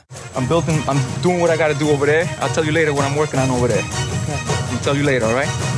Trish and I are, we're walking on eggshells with these people. And that's when I came up with the idea, like, me try to spy on them. So as I'm building the shelter, I'm trying to act like I'm trying to protect them from the rain and everything, but I'm building a spy shack. I mean, it's pretty inspired to say nobody's ever thought about building a secret compartment in the shelter that they could live in and then spy on people who are in the shelter. No, it's it's hilarious. I don't know how much information he actually got from sitting in the spy shack and listening to, and listening to uh, his uh, his Brawn tribe, but really great, like you know, great idea. I don't know if it's a great idea from from a game standpoint. If if if you know if your tribe sees you sitting in this little thing, if they catch you, they're probably not going to trust you. But from a TV standpoint, it's hilarious, and I don't know how he was able to get in there with all the cameras uh, and uh, not not you know getting the the attention of the other Aparri tribe members, but uh, hopefully it worked for him. Some hopefully he was able to get some useful information from from uh, sitting in the spy shack. You know, it's amazing that he never got busted with that because first off, like Tony is kind of a big guy. So, you know, it's hard to hide him. But the other thing about survivors that you probably don't realize at home is that often these uh, survivors can get kind of smelly. And uh, I'm not saying that uh, I would know if Tony was smelly or not, but he definitely looks like he fits the profile in terms of like he seems like he's working hard all day long. Definitely seems like that uh, he would be sweating a lot out there. You'd be surprised that like people aren't like sitting in the shelter and he's in the spy shack and you could just smell Tony. Uh, so you think so you think you're just sitting there? Uh, what's is that? You know what? That's that sounds like a that smells like a Tony. Like a Tony smell your senses are really heightened when you play Survivor. Like I'm not even like making a joke like, oh, Tony smells bad. I'm saying that like that your senses like from not eating all the time, like you could have your sense of smell is like really incredible. And there's like certain people that they walk by and it's like, you know, you, you could close your eyes and you know who's there because uh, of the, you know, they are having like signature smells. Uh, do, do you think uh, Tony smelled worse than either Hannah or Will Wahl, who we recently found out are the two smelliest people from Millennials versus Gen X? I don't know.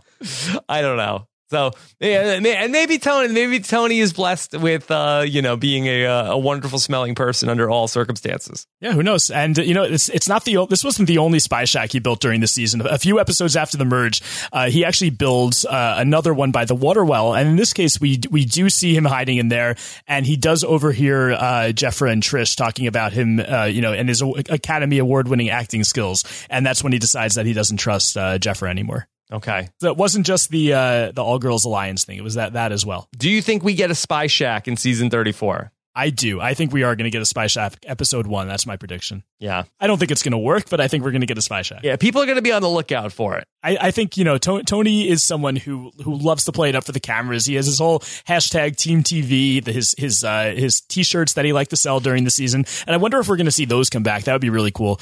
Um, but I, I, think it's it's just such a big part of his character that even if the other you know his other tribe mates start see what he's doing, I think he's still going to do it. I, th- I don't think he's going to be able to help himself. Yeah, I think that he's got to be really careful with that because I think that the first time that he does a spy shack, I feel like that the response is going to be, "Here we go again."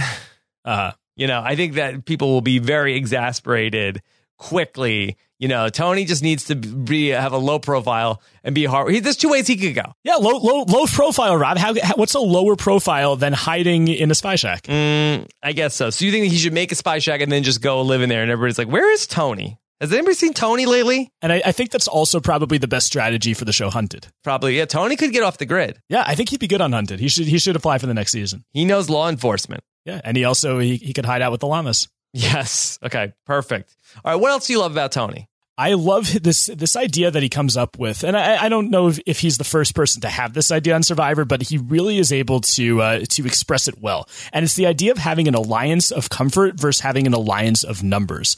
And he has this, you know, he, he's able to really verbalize this very well um, eh, during the uh, the merge episode, where he talks about how his alliance is is a tight alliance. It's not just based on the fact that they were swapped together; they're actually people who like each other. They, you know, they had the whole um, tribal council where they voted out Cliff instead of voting out either um, LJ or or Jefra.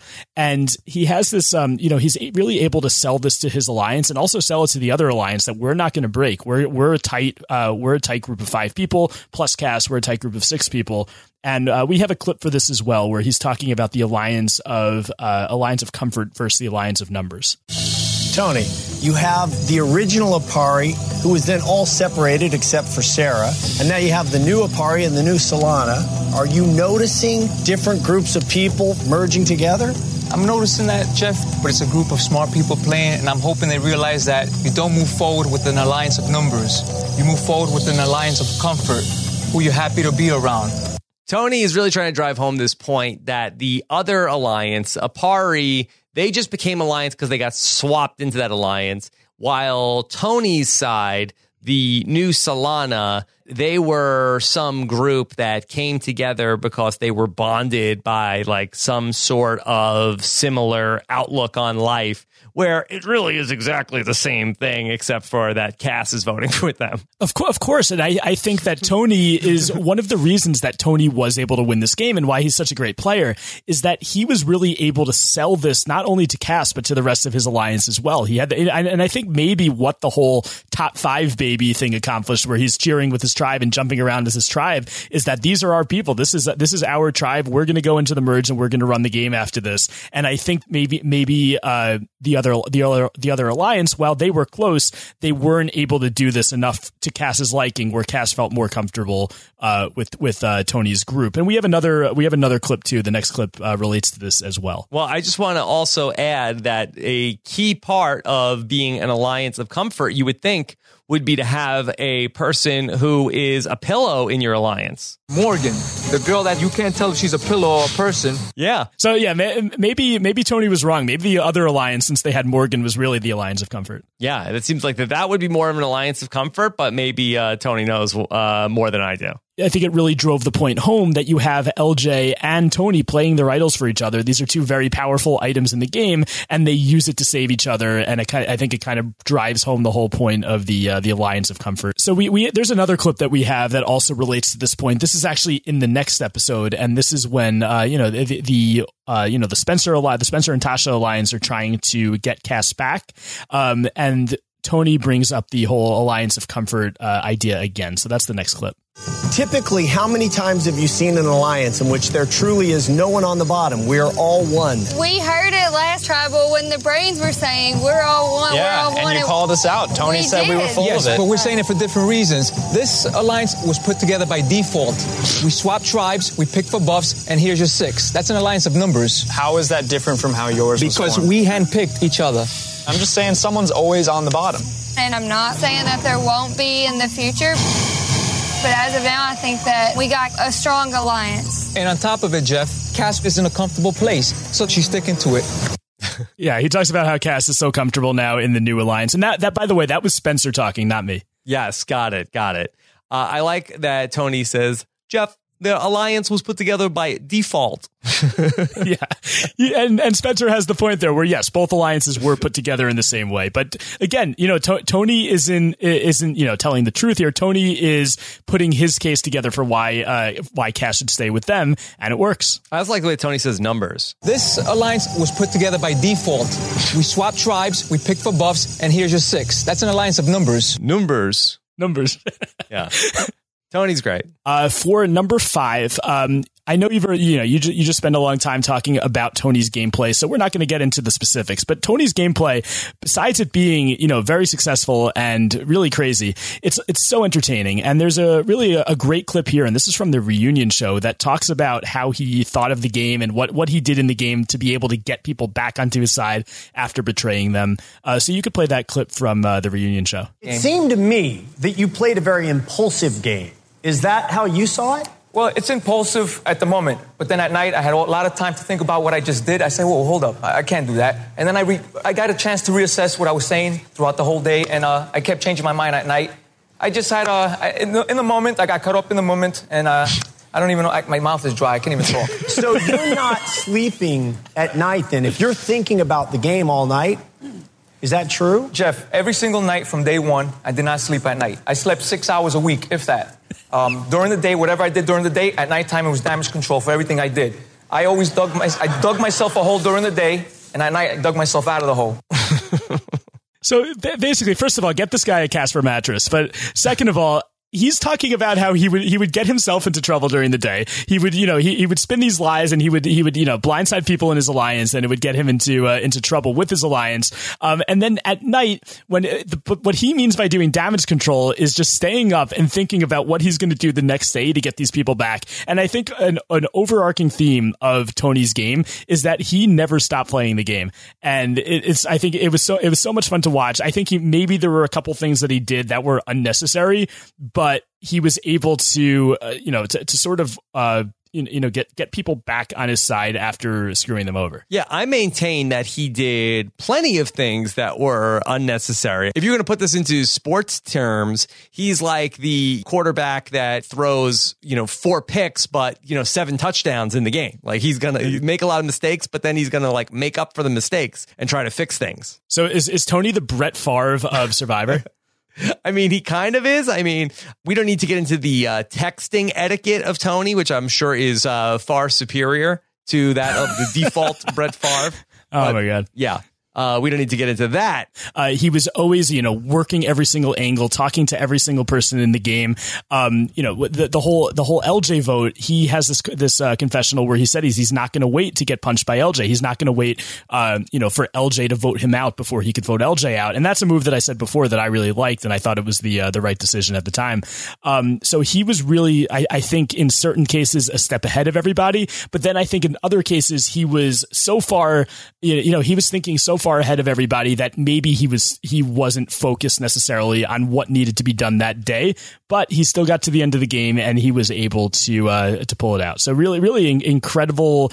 Um, both from a, a, TV standpoint and also a, a, strategic standpoint, incredible game. And I, I, love this this quote too, where he's uh, he's talking about the other people in his alliance, talking about um, how they want to eat lime and papayas, and he he's like, "You got to be kidding me! We're, we have a we have a game to play." I mean, if Tony is going to have success in season thirty four, what he needs to do is be more efficient. I think that, uh, you know, whether you want to use the quarterback analogy or even the construction analogy, Tony this time around, instead of just like building away, he needs to measure twice before he makes a cut in this season where he's not going to be able to make mistakes this time around. He's going to, he know, will eventually get the right move in Cagayan. He needs to get the right move the first time around in this season. Mm-hmm. And he's he's not going to have that that we'll we'll call it the offensive line of uh, of Trish and Woo, people who were loyal to him to a fault, protecting him the uh, the whole game, like the Dallas uh, offensive line. Yeah, the Dallas that, that's a that's a great offensive line. Jordan Parhar loves that offensive line, mm-hmm. I assume.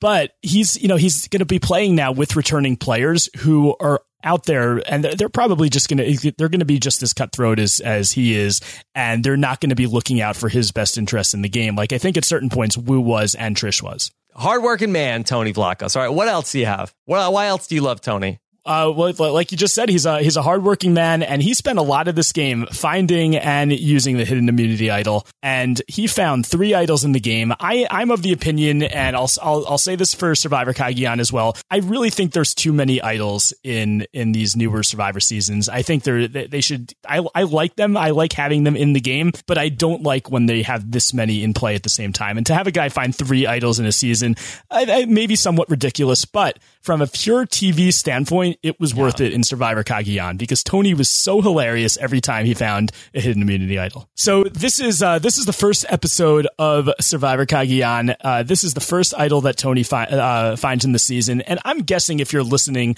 to Rob has a podcast right now, you have probably heard this at least 500 times. I went right into the lake, and finally I felt a lump. And sure enough, it was an idol right there, and I found it. This is huge. I needed this. Ooh. Ooh. oh. Oh. Oh.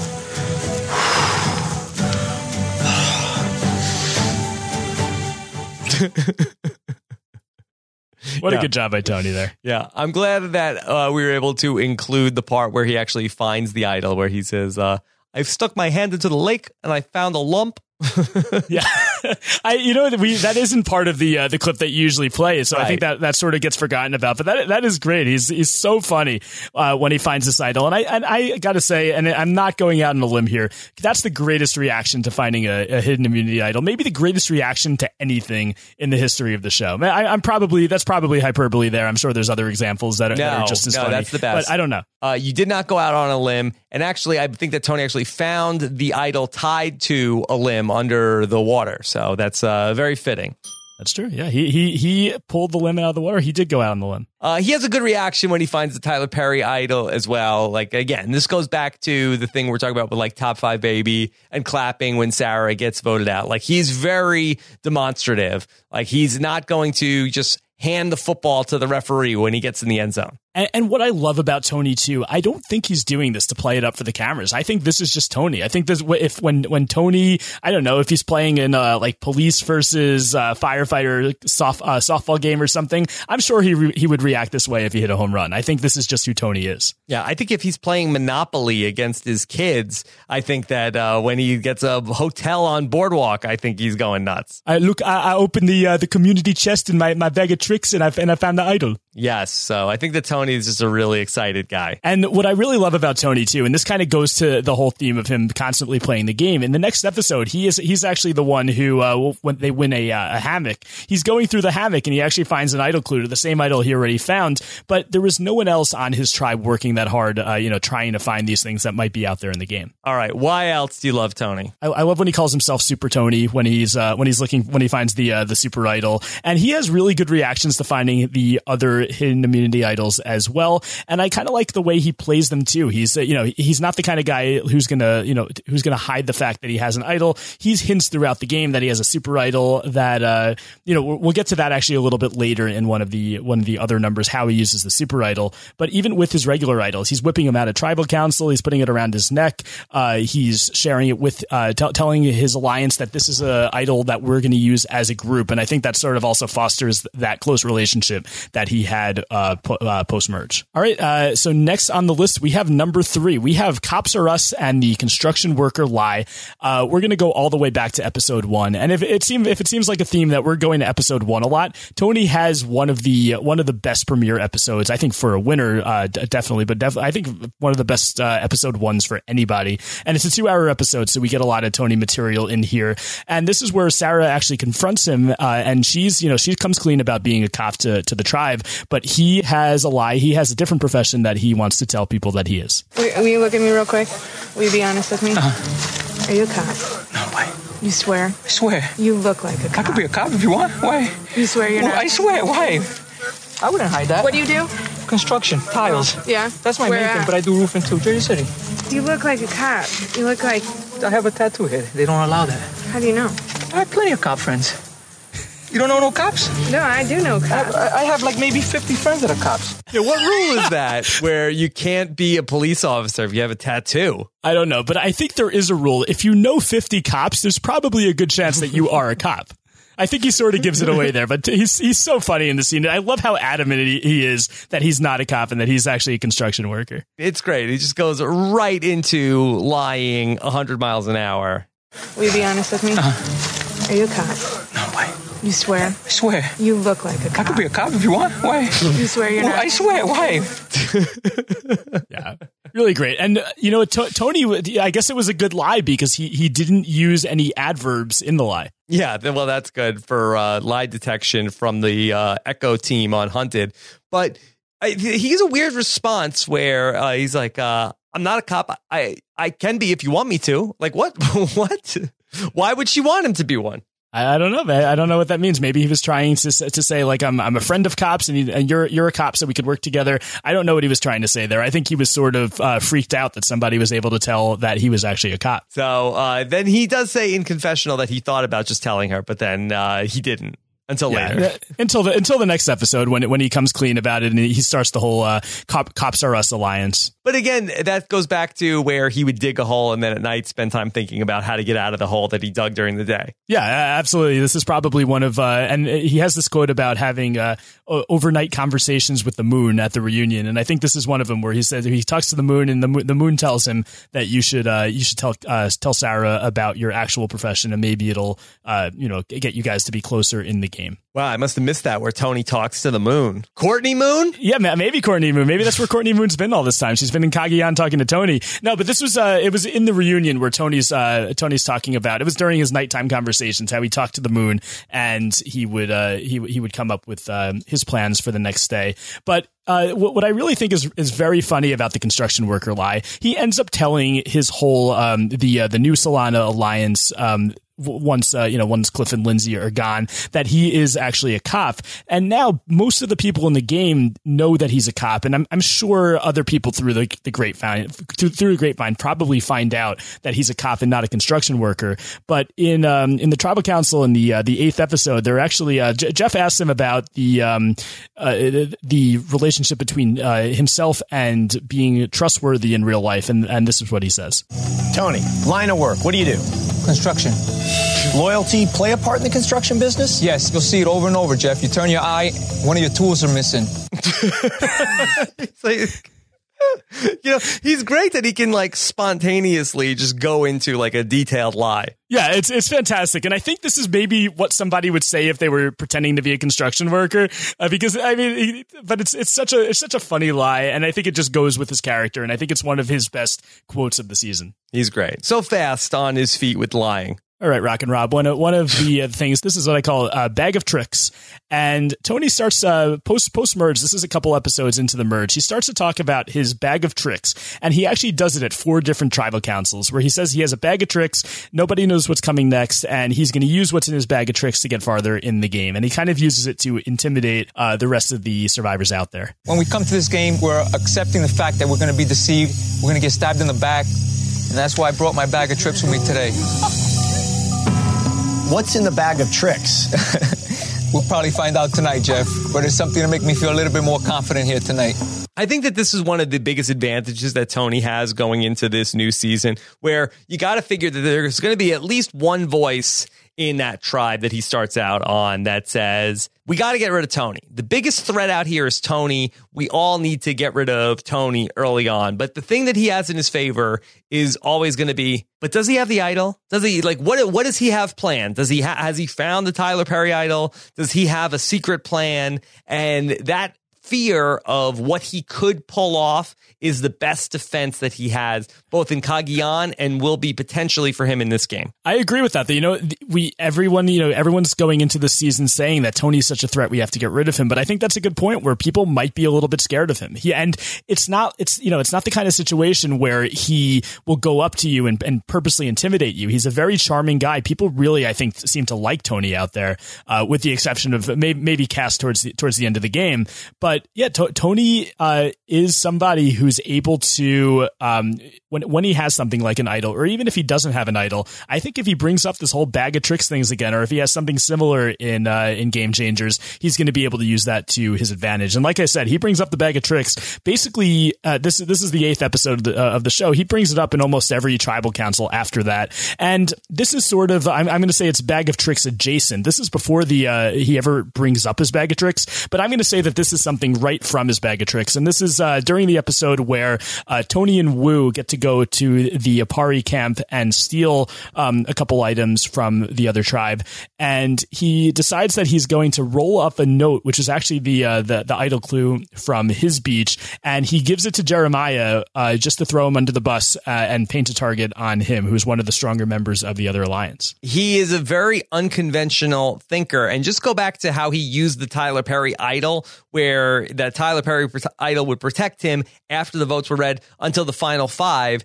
And he, even after the final five, he misrepresented what the rules were and said that he could use it at the final four vote and got himself not voted out of the game because he was able to say that it didn't expire until a vote after it expired. Yeah, I have that as part as part of this category as well, the bag of tricks category, where Tony could have saved Trish at the uh, the final five, but he wants to keep this ruse going, where he has this special idol that could be played at the final four. And I also love where, when Tony reveals the fact um, after the final four vote is cast, before the uh, the votes are read, that he had a special idol, but it's actually useless. And if his name is on the parchment three times at the final four, he's going home. But he doesn't get any votes at the final four, and I think someone in Tony's position, and of course, look, he was also. Um, it, it's also there's a big factor here that you know Spencer was such a threat as well, but he doesn't get a vote at the final four, and I think it's partly because of this.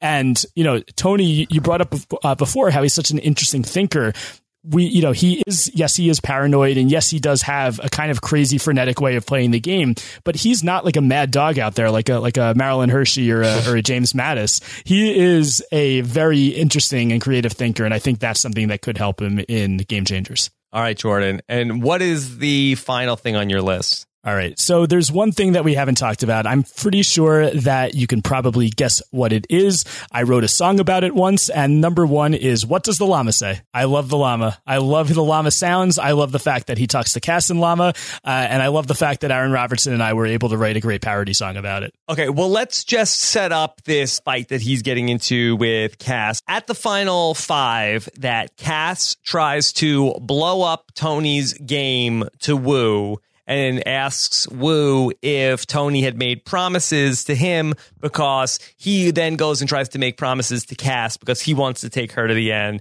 Kass tries to blow things up.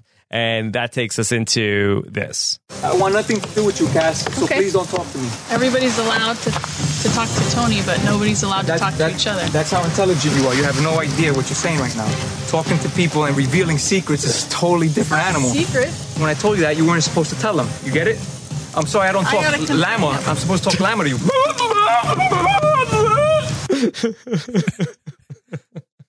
It's Sorry, I so don't good. talk llama. Llama. I love how he says, and I, I've actually started saying llama like that. And, there's very few instances where I have to talk about llamas or say the word llama, but I have started saying llama like Tony. Llama, llama is just way more fun. Llama is more fun. Of course, that comes from that Kass uh, didn't want to tell people that she was a lawyer. So she said that she was like an animal trainer or working with reindeer, I think it was. And Yeah, so, like that. yeah, that's what Tony says that he needed to talk like an animal in order to get through to Kass. But I think that he does a good job of just like causing a spectacle and causing a scene so that they get off of talking about, like, I, I do think that there is a method to his madness. I think that people think like, oh, he's just a crazy guy. But I think that, okay, there is a subject that Kass touched a nerve. There's something that he doesn't want to talk about. He wants to change the subject and he's going to create like a spectacle and make animal noises. So people are talking about that. Like, Tony, what was that? Uh, instead of going back to talking about how, but, but did you say something to Woo? Did you tell Woo? Did you promise that this to him? So I think that he's uh, actually like a really good at creating diversions. Yeah, I, I, I agree with that. And I think this, you know, while it is in in my opinion, at least, and on my list is number one, the uh, the funniest uh, Tony moment of the season. Um, you're right, it is, and I, I kind of I haven't really thought about it like that before, but he did get the heat off of him, and he he brings it up again at tribal council, and he makes the llama noise again, which is really hilarious because he does it in front of the whole jury. Planned this all along. Tony said, Kass, the deal is off. I'm done with you. It's over. In front of Woo, who he's had a deal with. What does that tell Woo? So Tony, in being so angry, Jeff, I'm emotional. I express my feelings and my facial expressions. She just sits there with the same grin on her face mad, happy, sad, crying, whatever. Same look. You can't. Look. Here it is. well, you're making an ass of yourself. And she calls me an animal. So I had to talk to her like I'm an animal. So I said, so she could understand me. And she got offended by that, Jeff. It's just a joke. It- we- we- We're here to play a game. Let's have fun with it. so good. yeah, that really is one of my favorite tribal councils. That it really is great because you have, uh, you know, Trish is shooting daggers at Kass, and Kass is going after Tony. Tony's going after Kass. Like Spencer is just like sitting there shaking his head the whole time. It's really that's a great episode. That final five of Cagayan. It is. I mean, Cagayan is such a great season, and it, look, I think Tony is, you know, Tony's one of the main reasons why it's such a great season. But it's such a, it's a really good cast in general. And when you have people like that, like like Spencer and, and Trish and Tasha and Kass at the at the end, it's just it was so much fun. It was such a dynamic group of people, and it, and it contributed to uh, Survivor Cagayan being very high up on a lot of people's uh, seasons list. Yes, mine especially. All right, Jordan. Well, great work going through all this. You have any final thoughts on Tony? I hope he gets so far in the season. I do not want it to be a situation where Tony goes home early, or even even if he goes home first. And I'm I'm gonna, you know, I can't really jinx it because the season's been filmed already. But you know what I mean. Uh, I I hope Tony goes goes as far as possible in this game. It's gonna be a lot of fun to watch him again. I need him at least on the jury. I need Tony uh, at least to the jury where I can at least then the second half of the season look forward to him giving a uh, amazing final tribal council speech in llama in llama. Yeah, yeah, that would that would be incredible, and I think you know Tony on the jury would be you know it, it would be a, an interesting spot to, for him to see what he says to the uh, the contestants in the finals. But imagine imagine if he got to the end again. I, I can can you see him possibly being the second two time winner in Survivor history? I am having a hard time drawing up that scenario, but you just tell me the body part that I need to cut off to make it happen. What body part do you need to? Uh, it's, a, it's a rhetorical question, Jordan. We don't need to get into. Well, I wanted to answer the question. I, I don't know, t- t- a couple toes. I don't know. toes. Are you kidding me? I have the whole foot. Okay, the whole foot. Yeah. Don't don't do that. We, we don't need Tony to win the season that badly. Great job, Jordan, with this list. So uh, again, uh, thank you for all your hard work and contributions to the podcast. Yes, th- thank you, Rob. Thanks for having me, and we're going to be talking again soon uh, on this week in Survivor history. And just uh, just a quick shout out to uh, to Paul Asselson, who got me an amazing this week in Survivor history calendar uh, in the RHAP Secret Santa, which is it's really going to be useful and it's a lot of fun to have on my wall and and brings back a lot of great memories. All right, Jordan. Well, good work there. You can follow Jordan Kalish on Twitter. He is at Jordan Kalish. Godspeed to Tony Vlachos. Yes, good luck, Tony. Uh, we're rooting for you, or at least I'm rooting for you. Okay. Take care, Jordan. Bye. You too. Bye. All right, everybody, there you have it. Jordan Kalish and his list of all the reasons he loves Tony. I wouldn't be able to stop at 11. I think I'd have uh, 311 reasons why I love Tony Vlachos. So, so I really can't wait for the return of Team TV. So hope you guys enjoyed this deep dive into Tony as much as I did. You know, all of Survivor Cagayan was such a special season for me personally because it was really the first season we got the soundboard involved with everything. We had so many fun characters. It was a season that I feel like was not spoiled in any way. I don't think anybody knew that Tony was going to be the winner. So we had a lot of conversations about the winners at it. And you had these big characters like Spencer, like Kass, all making it down to the end. Nobody could believe that Tony won. And Tony was so active on social media with getting into fights with Stephen. And it was also the first season that we had the patron Facebook group. And there was uh, so many fun times in sort of the early days of getting that all set up. And of course, the patrons have been with us now on the podcast for three plus years. And I'm especially grateful to the patrons for supporting the show to the point where I can do a, a, deep dive into 20 different Survivor players over the course of a month. So I keep trying to give them all of the credit here for this series. So if you want to find out more about the patron program and the stuff that we're doing there, all of the content that's available to you, you can check it out anytime. Go to robhasawebsite.com slash patron. We've got another really great show coming up on Friday in the next episode of this series. We'll take a break from this going into Thursday, where we will have our recap of night number five of Hunted on CBS with Kurt Clark and Liana Boris, who you heard on Monday talking about Suri. But we're going to get back into it with episode number four of this series, where we will be talking about Aubrey Bracco and Troyzan here on the podcast. First, we're going to have a friend of mine, Jessica Z, was here in the studio to talk about Aubrey and do a really deep dive into Survivor Kaoh Rong, where you do a very extensive breakdown of every one of the moments that Aubrey went through in that season. And then I'm going to be talking to Derek Blaze, who is the number one Troy Troyzan superfan out there, and he's really pumped up about Troyzan's return. Thinks a lot of people are sleeping on Troyzan, and he's out to change your perception of Troyzan. That's coming up on Friday in the next episode of this series. So, looking forward to hearing what you guys have to say on robhasawebsite.com. Of course, make sure you don't miss an episode when you subscribe to the podcast. Go to robhasawebsite.com slash iTunes. Take care, everybody. Have a good one. Bye.